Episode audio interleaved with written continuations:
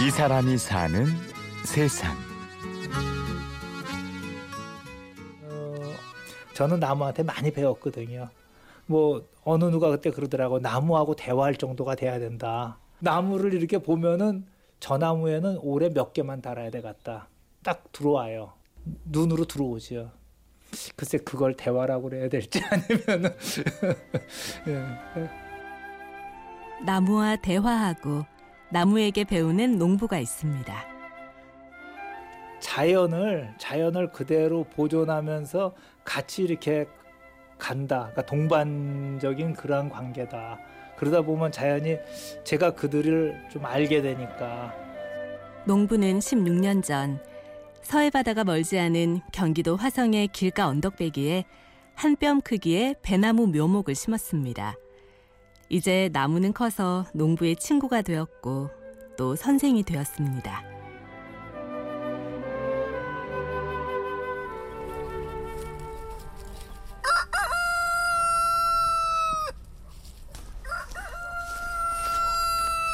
화성시 우정읍 김상권 농부의 열린 농원 농부의 배나무 과수원은 특별한 데가 있습니다.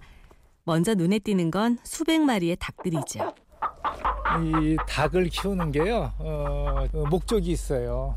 뭐냐면은 어, 이 순환농업이라는 게 있죠. 순환농업이라니까 닭이 어느 사료를 먹냐가 중요하죠. 그 나오는 그 퇴비 그것이 이제 이 나무들이 저기 영양이 되죠. 그리고 그 저 닭들이 땅 속에 있는 애벌레 충, 겨울을 월동을 나는 그 충들을 충을 다 잡아먹는 거예요. 애벌레를요. 근데 그런 쪽에도 벌써 제가 이렇게 걸어가잖아요. 여기 와서 일하면 다 쫓아와요. 닭 쫓아오지, 개 쫓아오지, 고양이 쫓아오지, 다 쫓아와요. 벌레도 잡고 배설물은 또 나무의 거름으로 쓰인다니 닭은 농사에 한 몫을 제대로 하는 일꾼인 셈인데요. 뿐만 아닙니다. 김상곤 농부의 농원에서는 닭과 벌레, 흙, 보이지 않는 미생물, 태양, 나무, 열매, 그리고 사람까지 꼬리를 물고 이어지면서 모두에게 유익한 연결고리를 만들어 갑니다. 바로 김상건 농부가 말하는 순환 농법이죠. 기존 사셨던 분들은 환불 말고 4천 원 할인했는 데가 있거든요. 3천 원 말고. 지금 올해 우리가 그 어, 오늘은 농부의 배를 소비자에게 팔아주는 온라인 판매인 한민성 씨가 농원을 방문했습니다. 껍질에도 좋은 성분이 있나요? 어, 껍질이 원래는 진짜 좋죠. 항산화 성분이 껍질에 다 있어요. 그래서 모든 걸 껍질째 먹으라고 그러잖아요. 이건 맛이 어떠세요? 껍질째 먹는 배. 김상권 농부는 공들인 만큼 유기농 배의 품질을 자신하는데요. 실지 좋은 먹거리는 저는 그 뒤에 그 향이 있다고 봐요. 그 좋은 먹거리는 뭐냐면은 먹었을 적에 처음에 유난히 달진 않아요. 그렇지만 끝맛까지 싱겁지가 않죠. 그게 바로 향이라고 봐요. 그 땅에서 그대로 나는 고유의 향을 가진 그 먹거리가 가장 좋다.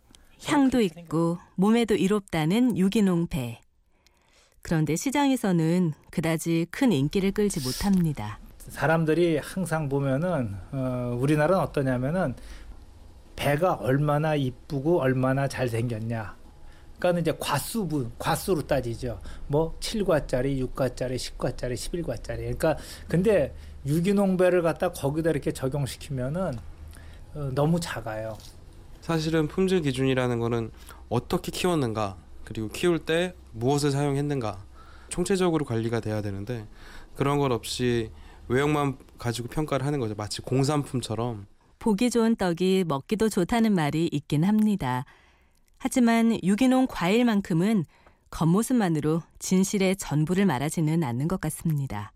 이 유기농 자체는 농약도 안 주고 화학비료 안 주고 지배린 안 쓰고 그러니까 자연이 열매는 작을 수뿐이 없어요. 저 나무한테 예를 들어서 가혹하게 농약 주고 거기다가 지베린이라고 성장 호르몬제 갖다 발라대고 그래 가지고 다운되면은 그건 너무 좀 잔인하지 않나. 그게 이제 뭐냐면 나무가 비대해지는 거예요. 그러니까 비만 쪽으로 가다 보니까는 질소나 모든 것 때문에 저 나무는 더 그러니까는 병에 약해지죠. 더 많은 이윤만 추구하는 사람들의 욕심. 그 때문에 점차 자연은 애초의 질서와 조화를 잃어가는데요. 김상권 농부는 그것이 안타까워서 힘이 들어도 유기농에서 손을 떼지 못합니다.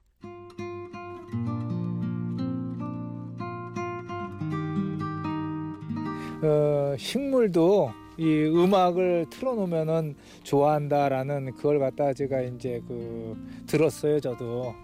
제가 일할 적에 어, 음악을 틀어놓고 일을 하면 벌써 사람도 일하는데 힘이 나잖아요.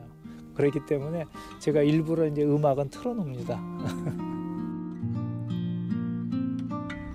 근데 하다 보니까 배운 거죠. 나무한테 배운 거죠.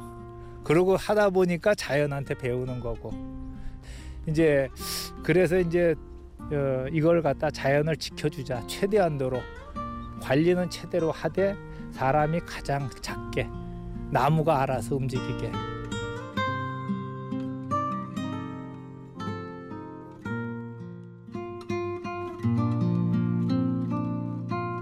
이 사람이 사는 세상. 나무의 친구가 되고 소리 없는 자연의 가르침을 배우며 자연의 순리를 익혀가는 사람. 김상권 농부의 세상이었습니다.